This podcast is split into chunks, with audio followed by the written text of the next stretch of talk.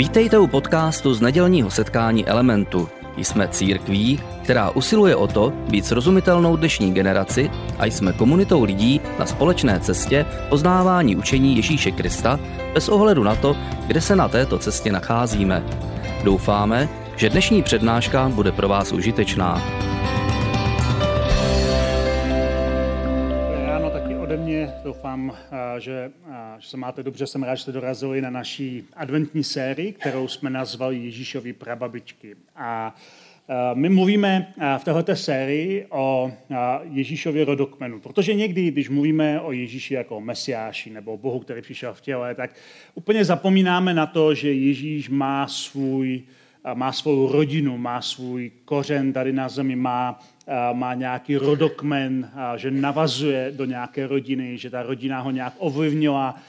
Někdy na to zapomínáme při tom všem, když uctíváme Krista. A tak je to důležité, abychom připomínali si také jeho rodinu a jeho příběh. A my, když se podíváme na začátek Nového zákona, to je ta křesťanská část Bible, ta druhá, začíná 4 evangelii. A evangelia jsou vlastně příběhem o Ježíši Kristu. A možná si říkáte, proč máme 4? Před rokem jsme tady měli sérii, kde jsme vysvětlovali, proč máme 4 a v čem ty 4 jsou odlišná a proč každé z nich má svoje místo v naší Bibli. Ale 2 z nich začínají rodokmenem Ježíše. 2 z nich začínají tím, že popisují takový ten rodinný strom, který nakonec nás dovede ke Kristu. Lukáš a Matouš. Lukáš a Matouš ale mají o trochu odlišnou filozofii, co se snaží tím rodokmenem říct. Lukáš chce říct, že Ježíš je spasitelem pro celý svět a že navazuje na lidstvo jako takové, proto začíná svůj rodokmen od Adama, prvního muže, a pokračuje k Ježíši. Matouš naproti tomu má trochu jinou agendu, chce zdůraznit, že Ježíš je ten očekávaný mesiáš, že je to ten mesiáš, na koho čekají, že je to ten pravý král, na koho se čeká. A proto svůj rodokmen začíná u Abrahama jako praotce víry a jde přes Davida jako krále Davida, protože se Židé věřili a očekávalo se, že ten mesiáš bude z Davidova rodu. Že David, ten král David, o kterém jsme tady taky měli před asi 2 lety velkou sérii, král David je ten předchůdce toho mesiáše. Takže Matouš začíná ten svůj rodokmen tam, ale zároveň, a to je právě to, co nás na naší sérii zaujalo, když jsme ji začali připravovat, Matouš se snaží zdůraznit Ježíšův královský mesiářský původ a přesto do toho rodokmenu propašoval 4 ženy, které měly velice složitou situaci, těžký život v těžkém období, byly vystavené různým nespravedlnostem a museli se poprat se svým osudem. A bylo to neobvyklé, protože ve starověku do rodokmenu se nikdy ženy nepsaly. Psali se tam vždycky muži, a rodokmeny byly o těch královských synech, o těch významných synech, ale nikdy ne o ženách. Ale Matouš, který sám byl takovým trochu vyvrhelem, kterého Ježíš přijal mezi svoje učedníky, tak možná trošku s úsměvem nám tam do svého rodokmenu propašuje 4 velice známé příběhy židovské historie, které se týkají žen, které jsou takovým podvratným příběhem a vpašuje je do toho svého rodokmenu, aby tím ukázal, jak Bůh pracuje s lidmi navzdory tomu, co naše okolí nebo náš osud nebo naše situace nám říká, nebo do čeho nás tlačí. A jsou to krásné příběhy 4 konkrétních žen a my jsme se rozhodli, že tenhle ten advent budeme tyhle 4 příběhy vyprávět, protože každá z těchto žen je Ježíšovou prababičkou. Je prababičkou v tom rodokmenu, v té rodině, ve které Ježíš vyrostl a každá z nich Ježíše nějak ovlivnila tím, že je v tom rodokmenu, tím myšlením, tím svým příběhem, který si vyprávíme.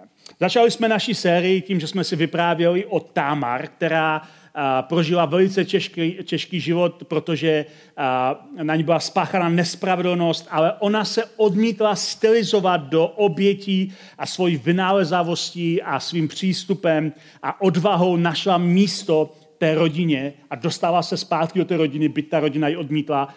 Minulý týden jsme pokračovali příběhem Rachab, která byla prostitutkou, pohanskou prostitutkou, ženou bez minulostí a ženou bez budoucnosti. Ženou, která žila jenom pro tenhle okamžik, ale Rachab s odvahou zachránila izraelské zvědy před dobyváním Jericha. Díky tomu byla zachráněna ona i celá její rodina. A Rachab, přestože byla ženou, kterou mnozí opovrhovali, byla to ženou, která byla jakoby zbytnou, protože prostitutky ve starověku byly zbytnými lidmi, o které nikdo nestojí, tak přesto dostala svoje místo v té rodině a v rodokmenu Ježíše a Rachab s odvahou se dostala do toho rodokmenu. A dnešní příběh na Rachab bude přímo navazovat. Ale mimochodem, než o tom bavíme, všímáte si, že zatím každý ten příběh, který vyprávíme, tak mluví o odvážných ženách. To je docela zajímavá věc, protože když se řekne odvaha, nevím, co si představíte pod slovem odvaha, ale když se řekne odvaha, mnoho lidí si představí spíše muže. A představí si nějaké průzkumníky, kteří někde prostě jako v buši nebo v džungli nebo někde objevují nějaké nové místa, nové kontinenty. Představí si nějaké dobrodruhy, kteří Indiana Jonese nebo někoho takového si představí. Představí si nějaké vojáky, kteří jsou chrabří a zachrání svoji jednotku a porazí nepřítele. Takhle si většina lidí představují odvahu. Ale odvaha není pouze tohle. Může tohle být odvaha, ale odvaha není pouze tohle. Odvaha je velice a ryze praktická vlastnost a vlastní mnohem více lidí, než se na první pohled zdá. Odvaha totiž může být úplně něco jiného, než nějaký velký objev nebo nějaké velké vítězství. Odvaha může být například říct slovo, třeba na zastání někoho, v okamžiku, kdy všichni ostatní mlčí. To může být odvaha. Odvaha může být naopak mlčet, když všichni ostatní mluví. Odvaha může být udělat něco, když nikomu se do ničeho nechce, a odvaha může být nedělat nic, když všichni ostatní dělají něco, co je nesprávné. Odvaha může mít různé podoby a odvaha může vypadat jako zachování klidu v panice, odvaha může být naopak uchopení iniciativy v nečinnosti, odvaha má různé tváře. A všechny ženy, o kterých jsme mluvili a o kterých ještě budeme mluvit, jsou odvážnými ženami. A to je docela zajímavá vlastnost. A pak ještě jedna vlastnost, kterou jsem si všiml u našich prababiček, u všech čtyřek, že si nestěžují. Ani jedna z nich si nestěžuje. Všechny čtyři prožívají těžkosti. Všechny čtyři prožívají těžké situace. Všechny čtyři prožívají konflikty v rodinách, všechny čtyři prožívají nějaké zákruty, všechny čtyři prožívají takové hraniční situace, ale žádná z nich v těch příbězích, které o nich čteme, v té židovské části, které říkáme Starý zákon, žádná z nich si nestěžuje. Žádná z nich si nestěžuje. Protože stěžování je věc, která nám je vlastní. Že jo? Pořád se nám něco nelíbí. Pořád se nám něco nelíbí na vládě, pořád se nám něco nelíbí na situaci, na ekonomice, pořád se nám nelíbí milion věcí. A stěžujeme si, reptáme, to je naše přirozené nastavení. Ale naše babičky, naše prababičky, když čteme ten jejich příběh, tak si nestěžují. Ani jedna z nich nepropadá sebelítosti. Trochu mi to připomíná moji vlastní prababičku. Moje prababička Marie zemřela, když mě bylo 16 let, takže si ji ještě velice dobře pamatuji, a jí bylo už dávno přes 90 let, když zemřela. A žila skoro století, takže si pamatovala opravdu hodně. Prožila 2 světové války a prostě různé zákruty v životě. Ale zajímavé je, že jsem jí fakt nikdy neslyšel si stěžovat na těžký život nebo na situaci, kterou zrovna teď prožívá. A poslední roky svého života byla už taková trochu imobilní a ve své podstatě poslední asi 2-3 roky žila u nás v kuchyni ve své podstatě. Tam měla takové kanape, na kterém vlastně spala a ležela celé dny a sem tam si promluvila. Když jí bylo lépe, vyšla na zahradu, něco udělala, ale nikdy se mi neslyšel si stěžovat. Před svojí smrtí ona věděla, že už se blíží, už to tak asi tady člověk vycítí, ona cítila, že už jako se to blíží, tak před svojí smrtí si nás svolala jako rodinu a zapřísáhla nás, aby když zemře, aby jsme nedrželi žádný smutek. Ona říkala, já mám víru a vím, kde budu, tak se ani neodvážujte držet nějaký smutek. A když pak zemřela, tak my jsme skutečně jako celá rodina měli to jako oslavu, k nepochopení širší rodiny na pohřbu. Protože my jsme tam stáli vysmátí, že? A rodina jako umřela jim babička, prababička, oni se jako vysmátí, jak dva grepy, že jo? A nemá něco jako v nepořádku. Ta rodina je rozhodně jako divná. Ale divní jsme nebyli my. Naše prababička nám to prostě přikázala, že nemáme mít smutek, protože ona sama si na nic nestěžuje. A všimám si, že naše prababičky, o kterých mluvíme v našem příběhu, tak jsou velice podobné. A ani jedna z nich si nestěžuje na svůj osud, nepropadá sebelitostí a zmaru, ale spíše svojí vynalezavostí hledají možné otevřené dveře a když se jim otevřou, tak jsou velice vděčné. Dneska budeme vyprávět příběh třetí té ženy, která se jmenuje Ruth a je to vděčná a odvážná žena, která se nespokojila se svojí narýsovanou budoucností. A v našem příběhu pokračuje jako třetí žena. V tom Matoušově rodokmenu je napsáno Salmon splodil Boáze z Rachab, Boáz splodil Obeda z Ruth. Tady si všímáte jedné souvislosti vzájemné.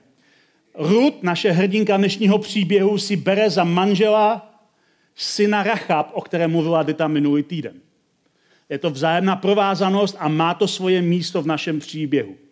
Rachab byla žena, která prokázala víru a odvahu a Ruth na ní navazuje a ve skutečnosti Ruthin příběh pochopíme lépe, když víme ten příběh Rachab, protože to doslova spolu souvisí. Ten příběh začíná těžkostmi, jak jinak v naší sérii. Každá ta žena prožívá těžkosti a Ruthin příběh začíná ne u ní, ale u jejího manžela a jeho rodiny v době, kdy Izrael, ve kterém bydleli, zachvátil hlad. A v té době, když kdykoliv byl nějaký hlad, kdekoliv, tak kde se stěhovali tam, kde je nějaká úroda. Platilo to tehdy, platí to i dnes.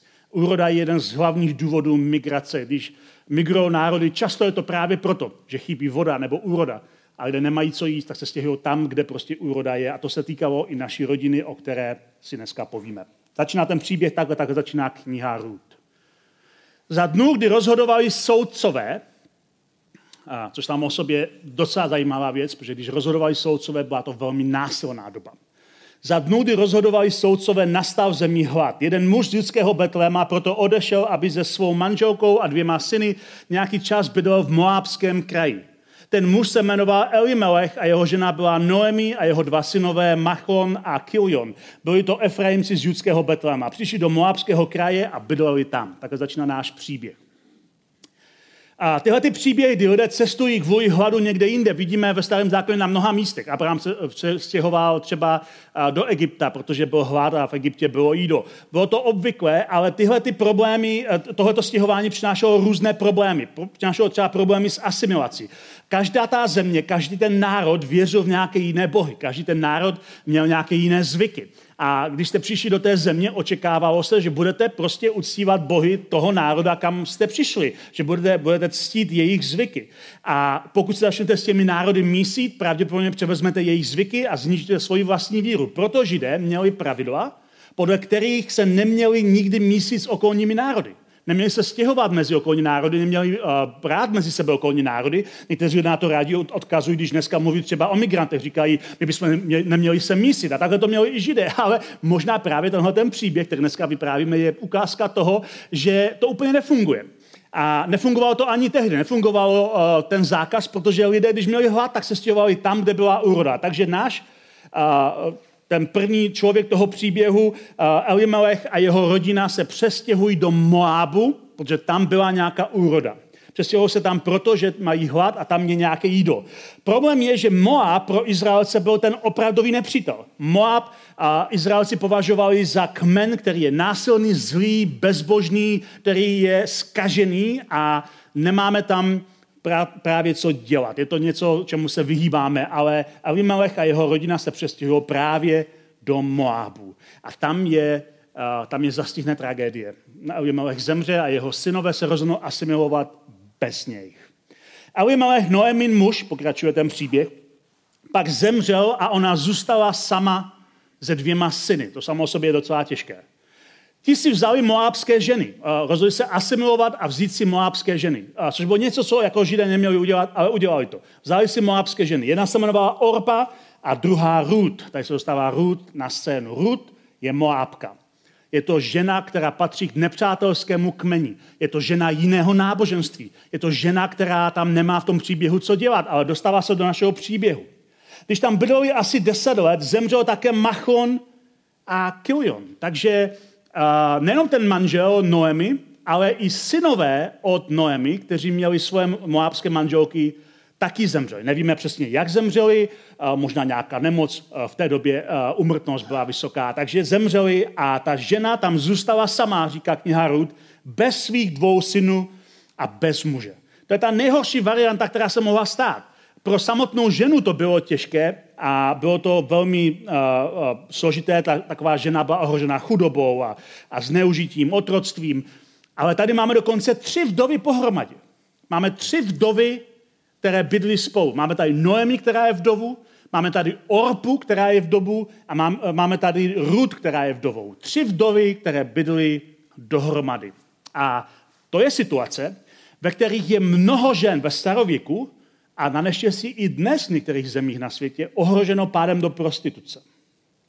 Mimochodem, když nad tím přemýšlíme, tak to je docela složitá věc. A dá se tomu ale vyhnout.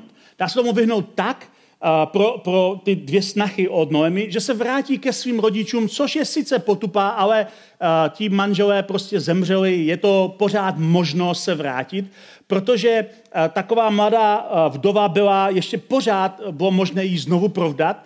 A nebo druhá možnost bylo počkat na švagra, dalšího syna té své tchýně, ale Noemi už je stará, nemá žádné syny, nemá vlastního manžela, takže není na koho čekat. A proto jim Noemi nabídne, aby se skutečně vrátili ke svým rodinám v Moabu.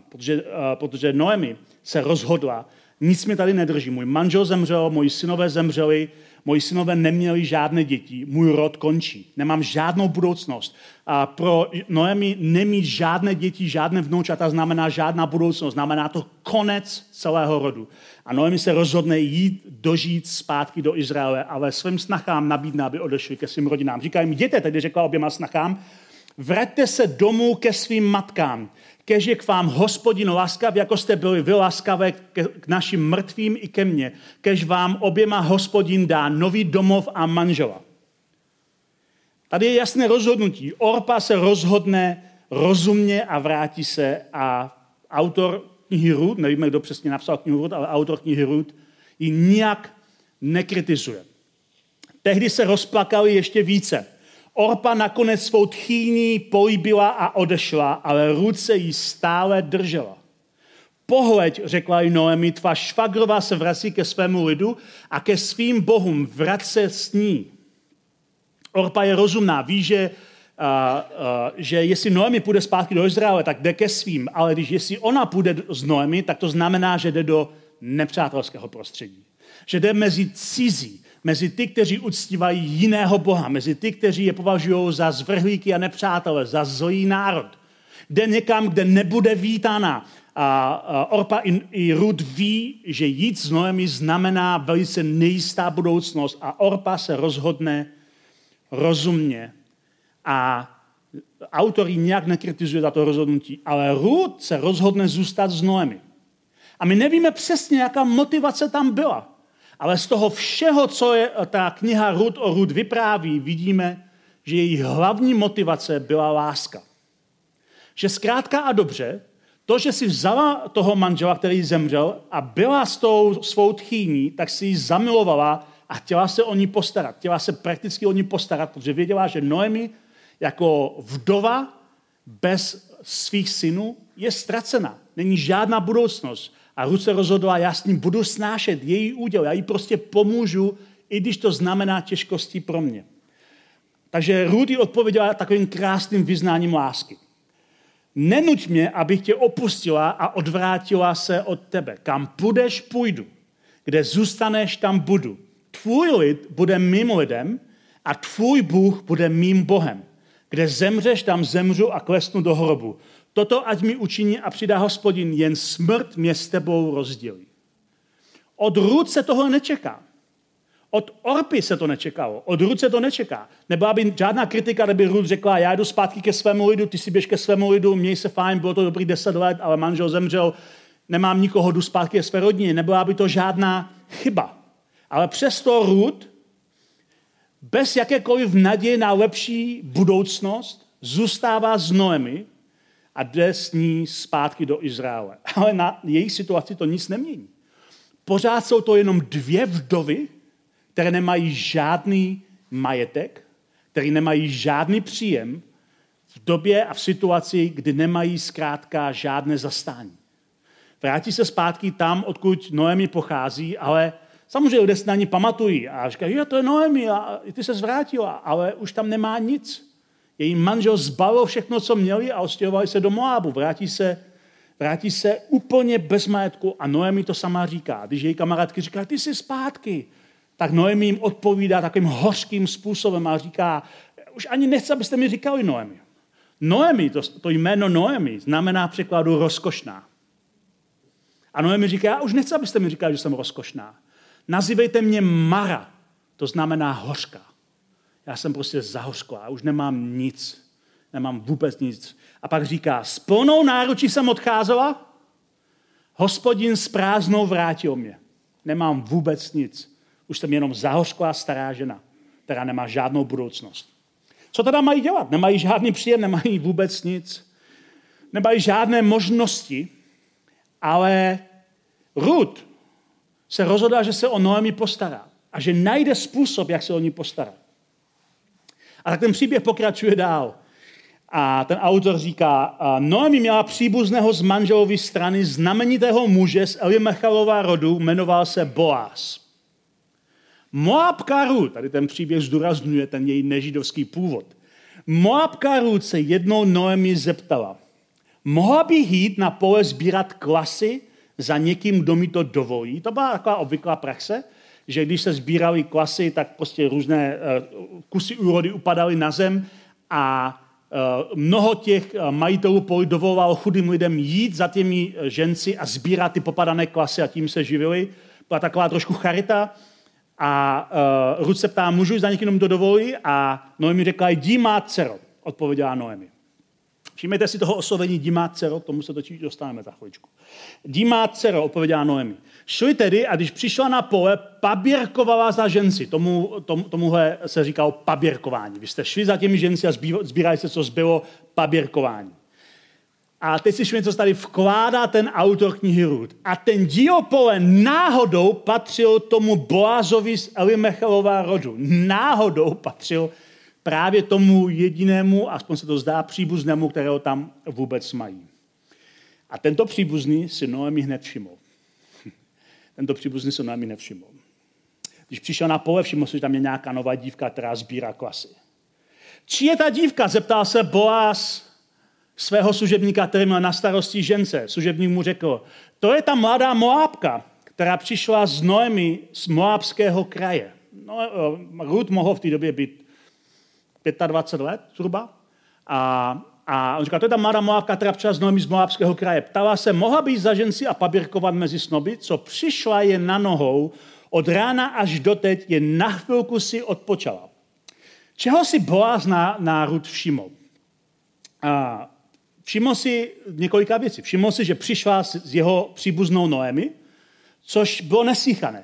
Nečekalo se, že cizinka přijde do cizího lidu kvůli své tchýni. Kvůli své tchýni. Chápete? Když Ježíš uzdravil Petrovu tchýni, Petr ho později zapřel, což někteří říkají, že je ten důvod, proč ho zapřel, což samozřejmě tomu nevěříme u nás, ale aby někdo šel do cizího lidu kvůli své tchýni, nebylo očekávané a nebylo něco, co bylo slýchané, bylo to neobvyklé. A toho si Boaz všiml. Je to ta Moabka, která přišla z Noemi z moabského kraje.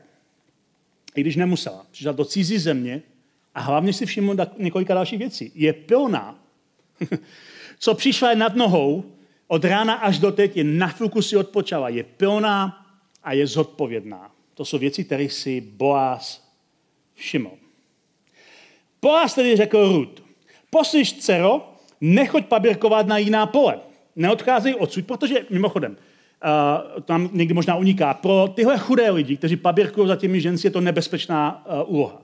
Protože ti ženci jsou většinou mladí chlapi, ty chudí lidé jsou většinou mladé, chudé ženy. Často tam docházelo ke zneužití, znásilnění, napadení. Je to nebezpečná situace. A Boaz se rozhodl Noemi Ruth ochránit a říkají, neodcházej parběkovat na jiná pole, neodcházej odsud, ale drž se u mých děveček, sleduj, kde budou na poli skýzet a choď za nimi.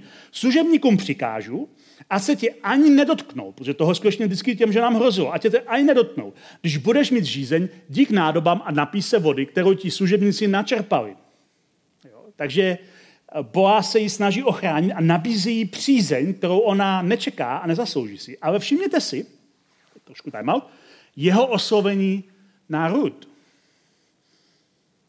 Boaz jí říká, poslyš, dcero. Stejný termín, který použila Noemi, protože proč prostě říká dcero? To je zvláštní vyjádření. Takhle říká starý člověk mladému člověku. Proto Noemi takhle říká své snaše. Boaz je mnohem starší než Ruth. Boaz je totiž příbuzný Elimelecha. Je ve věku toho zesnulého manžela Noemi. Boaz je tak starý, jako byl on. Boaz je starý jako Noemi. Boaz je spíš jako její táta. Boaz není žádný mladík. Boaz je starý muž, protože říká dcero, starý člověk. A starý člověk ve starověkém stylu myšlení. Boazovi mohlo být tak kolem 50, jo? Pokud je 50 nebo kolem 50, já se blížím k 50, tak se necítíme staří, ale v našem příběhu už jsme ke konci našeho života, jo? Tak by bylo jasný, jak to myslím. A tady je důležitá otázka, kterou si musíme položit, kterou autor knihy Ruth nevysvětluje. Proč Boaz ve svém pokročilém věku je stále svobodný a bezdětný? I to bohatý člověk, o kterém ten autor knihy Ruth říká, že je znamenitý muž. Proč je Boaz, to jednou to opakuju, že to je důležitá otázka, proč je Boaz ve svém pokročilém věku stále bezdětný a svobodný bez manželky, navzdory tomu, že má peníze a navzdory tomu, že je to znamenitý muž. Proč je stále Boaz svobodný? Napadlo vás to někdo, proč je Boaz stále svobodný? Pravděpodobně nikdy se ten příběh nečetl, vám napadlo, proč je Boaz stále svobodný. Protože jeho matka je Rachab, kenanejská prostitutka zachráněná z Jericha. Boaz je poloviční žid. Boaz není čistokrevný žid. Boaz je poloviční žid, je to míšenec. A židé věří, že se nemají mísit s jinými národy. Boaze nikdo nechce. Boaz je znamenitý muž. Boaz je bohatý člověk, ale nikdo si ho nechce vzít, protože nemá správný původ. A Boaz je svobodný a bez dědice, navzdory tomu, že je to skvělý muž. Protože ho nikdo nechce. Protože jeho matka je bývalá prostitutka z Kanánu, kterou si vzal možná jeden z těch dvou zvědů, který tenkrát zachránil, my nevíme. Padá to tak. A toto tím jim dává zajímavou zápletku. Tenhle ten poloviční Kenanec si nakonec vezme Moabku a oba dva se dostanou do rodokmenu Ježíše Krista. Takže v tomhletom manželství, které přijde, je jenom čtvrtina židovství, jinak je tam čtvrtiny pohanství a přesto jsou v rodokmenu nejenom Ježíše, ale krále, toho největšího izraelského krále Davida. Protože David je částečně Moabec a Kananita, což je docela zajímavý příběh, když mluvíme o etnické čistotě. Boaz je ale i dobrý muž. Snaží se Ruth chránit. Chrání i svoje lidi, snaží se Ruth chránit. A tak, když jí toho nabídne, Ruth padla na tvář, poklonila se až k zemi a řekla, čemu dětím za tu laskavost, že ke mně tak znáš, vždyť jsem cizinka. Boaz odpověděl, slyšel jsem. A tady si všimněte, že Boaz moc dobře ví o tom, co se stalo a to byl důvod, proč si Ruth všiml. Slyšel jsem, co všechno si po smrti svého muže udělá pro svou tchýni. Starejte se o svoje tchýni. A že si opustila svého otce, matku i rodnou zem a odešla k lidu, který si předtím neznala. Kéž ti Hospodin za svůj skutek odplatí. Kéž tě hojně odmění Hospodin Bůh Izraele, pod jehož křídla ses přišla ukrýt. Pod jehož křídla ses přišla ukrýt. Ruth udělá hodně pro svoji tchýni a její tchýně se rozhodla, že udělá něco pro Ruth. Takže ten příběh najednou dostává určitý zvrat. A ona se vrátí domů, přinese tu úrodu a ještě jí Boaz nabalí víc, než mohla nazbírat. A Noemi říká, on si ji všiml. A její tchýně jí pak řekla, musím ti najít domov, má dcero, abys byla šťastná. Její tchýně neříká, já si tě udržet pro sebe, protože ty se o mě staráš a já už nemám žádného muže. On říká, já ti musím najít domov, aby ty si byla šťastná. Ty jsi se stará o mě, já chci tvoje štěstí. Víš, že Boaz s jehož děvečkami si pracovala, je náš příbuzný? A pak začne rozebírat plán, protože Noemi se rozhodne Ruth pomoct a začne velice složitá romance. A jasné, že Noemi Boazův původ nevadí, a protože ona sama přišla z moabské země, kde odešla kvůli hladu. A ona ví, že mají praxi v Izraeli, které se říká přikrytí křídlem svého pláště. To je praxe, ve které příbuzný přikryje někoho, kdo je v nějaké širší rodině jakoby svojí ochranou a vezme si ho a stará se o něj. A také ví, že existuje právo, které jsme mluvili v tom příběhu u Tamar, že když zemře někdo bezdětný, tak... Když zemře někdo bezdětný, tak bratr nebo jiný příbuzný si tu ženu může vzít a porodit syna tomu zemřelému. Je to něco, co je jako zvykem. A takže Noemi instruuje Ruth, aby vytvořila situaci, ve které požádá Boáze, aby ji přikryl cípem pláště a tím se o ní postaral. Ruth se vykoupe, a navoní se, vezme si ty nejlepší šaty, vplíží se do tábora, kde Boaz spí a doslova mu vleze do postela. A říkáte si, počkej, to je nějaký explicitní. Ne, to tam přímo ten text říká, musíte číst Bibli, tam je spoustu zajímavých věcí. Takže mu vleze do postele. Uprostřed noci Boaz, jak se otáčí, tak na ní narazí a šokem se probudí a má z toho chudák skoro zástavu srdce, co dělá žena v jeho posteli. Vůbec si to nepamatuje, což možná někteří z vás zažili, ale nikdo si to nepamatuje. Říká si, co se stalo, a ona mu vlastně řekne, ty jsi náš příbuzný, přikryj mě svým pláštěm. A Boaz řekne, ano, já to udělám. Boaz nemá co ztratit, Boaz je svobodný, bohatý mládenec a Boaz říká, já to prostě udělám. A je tam ale nějaký systém, jak to musí fungovat a Boaz ví, že ještě před ním je jeden blížší příbuzný. Že Boaz není jako první na řadě. Noemi a Ruth na to zapomněli možná, ale Boaz ví, že tam ještě jeden příbuzný, který má předkupní právo na Ruth. To znamená, že tak blbě, ale ve starověku takhle to funguje. A udělá s ním takové trochu divadlo. Pozve ho na jednání městské rady. A když sedí na tom jednání městské rady, říká, hele, Noemi, která se vrátila z Moabu, tak má kus pole, který se rozhodla prodat. A ty jsi její nejbližší příbuzný a máš právo to pole koupit jako první. Chceš to pole? A ten muž řekne, jo. Většina lidí jsou chamtiví, když mě dá možnost získat větší majetek, tak řeknou jo. Ten muž říká, jo, odkoupím to pole. Ale Boaz pokračuje dál a říká, tehdy Boaz dodal, v den, kdy od Noemi získáš nárok na to pole, získáš i Moabku Ruth, vdovu po mrtvém, abys tomu mrtvému vzbudil dědice, který ponese jeho jméno. Tady je taková malá suvka. Chceš pole, musíš si k tomu vzít i tu vdovu. A musíš s ní mít syna, který ale nebude tvůj, ale bude dědit ten mrtvej její manžel. Načež ten příbuzný řekl, no tak tohoto vykoupit nemůžu. Vždyť bych ohrozil svoje vlastní dědictví. Vykup to pole místo mě, já nemohu. A tak má Boaz volné ruce.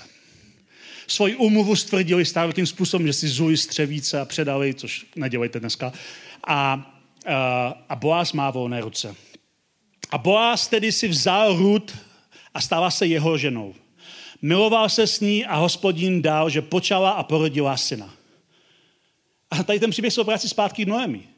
Ženy tehdy řekly Noemi, požehnám buď Hospodin, který tě ode dneška nenechá bez příbuzného, ať má v Izraeli jméno. On tě vrátí do života a ve stáří se o tebe postará. Porodila ho přece tvá milující snacha a ta je ti vzácnější než 7 synů. Krásné vyjádření lásky. Ta snacha, jejíž manžel zemřel, se rozhodla milovat svoji tchýni natolik, že ženy okolo říkali, ta tvoje snacha je jako 7 synů. To je ta nejlepší žena, jakou můžeš znát. A Boaz a Noemi najednou jsou spojeni v rodině skrze Ruth. Noemi pak vzala dítě, položila si je na klín a byla mu chůvou. Sousedky říkali, Noemi se narodil syn, i když to byla vlastně babička, a dali mu jméno, pojmenovali ho Obed, služebník. Tak se to slovo překládá, Obed, služebník. Ten se stal otcem Davidova syna Jišaje. Boaz splodil Obeda, Obed splodil Jišaje, Jišaj splodil Davida. A ta končí kniha Ruth. A je zajímavé, že poslední verš knihy Ruth je o Davidovi, protože velký izraelský král byl částečně Moabec a částečně Kenanánec. Začíná tedy doba soudců, ten příběh Ruth začal dobou soudců. A byla to zlá doba, ve které nikdo pořádně nevládnul a dělalo se spoustu násilí. Ten příběh končí tím, že přichází na scénu velký král David. A nikdo nemohl vědět, že ten velký král David přichází díky nesobeckému skutku pohanské Moábky, která se rozhodla mít ráda svého blížního, svou tchýni víc než sama sebe. A vůbec netušili, že z toho příběhu nakonec přijde ještě mnohem větší král, ten největší král, a že Ruth, její příběh, se stane jeho příběhem. A tak Matouš ve svém rodokmenu říká, Salmon splodil Boáze z Rachab. Boaz splodil Obeda z Ruth. Obed splodil Jišaje. Jišaj pak splodil krále Davida. A pak pokračuje dál několik generací a pak říká, a Jakob splodil Josefa, muže Marie, z níž se narodil Ježíš, zvaný Kristus. A to je to, co se připomínáme o Vánocích. Jen proto, že Ruth milovala, že se starala, že se s důvěrou přišla schovat pod hospodinová křídla, jenom proto uvedla do chodu novou a lepší budoucnost. Něco, co nemělo být. Rozhodla se nepokračovat v předepsané budoucnosti, jak její život měl skončit.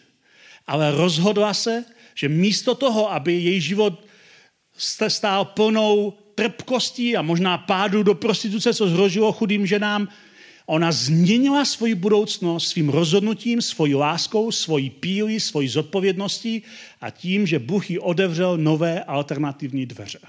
Takže když vyprávíme příběh Ruth, vyprávíme si příběh toho, že nikdy nedávej tečku tam, kde Bůh dává jenom čárku. Že nikdy neříkej už je konec, když ještě stále příběh běží. Protože příběh může chytnout úplně jiné zákruty. A to je dnešní příběh Ježíšových prababiček.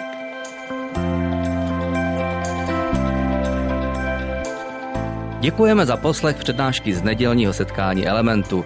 Budeme rádi, když nás navštívíte také naživo, a to každou neděli od 10 hodin ráno v kině Biocentrál Hradci Králové. Být na místě přináší větší zážitek, výbornou hudbu a přátelskou atmosféru.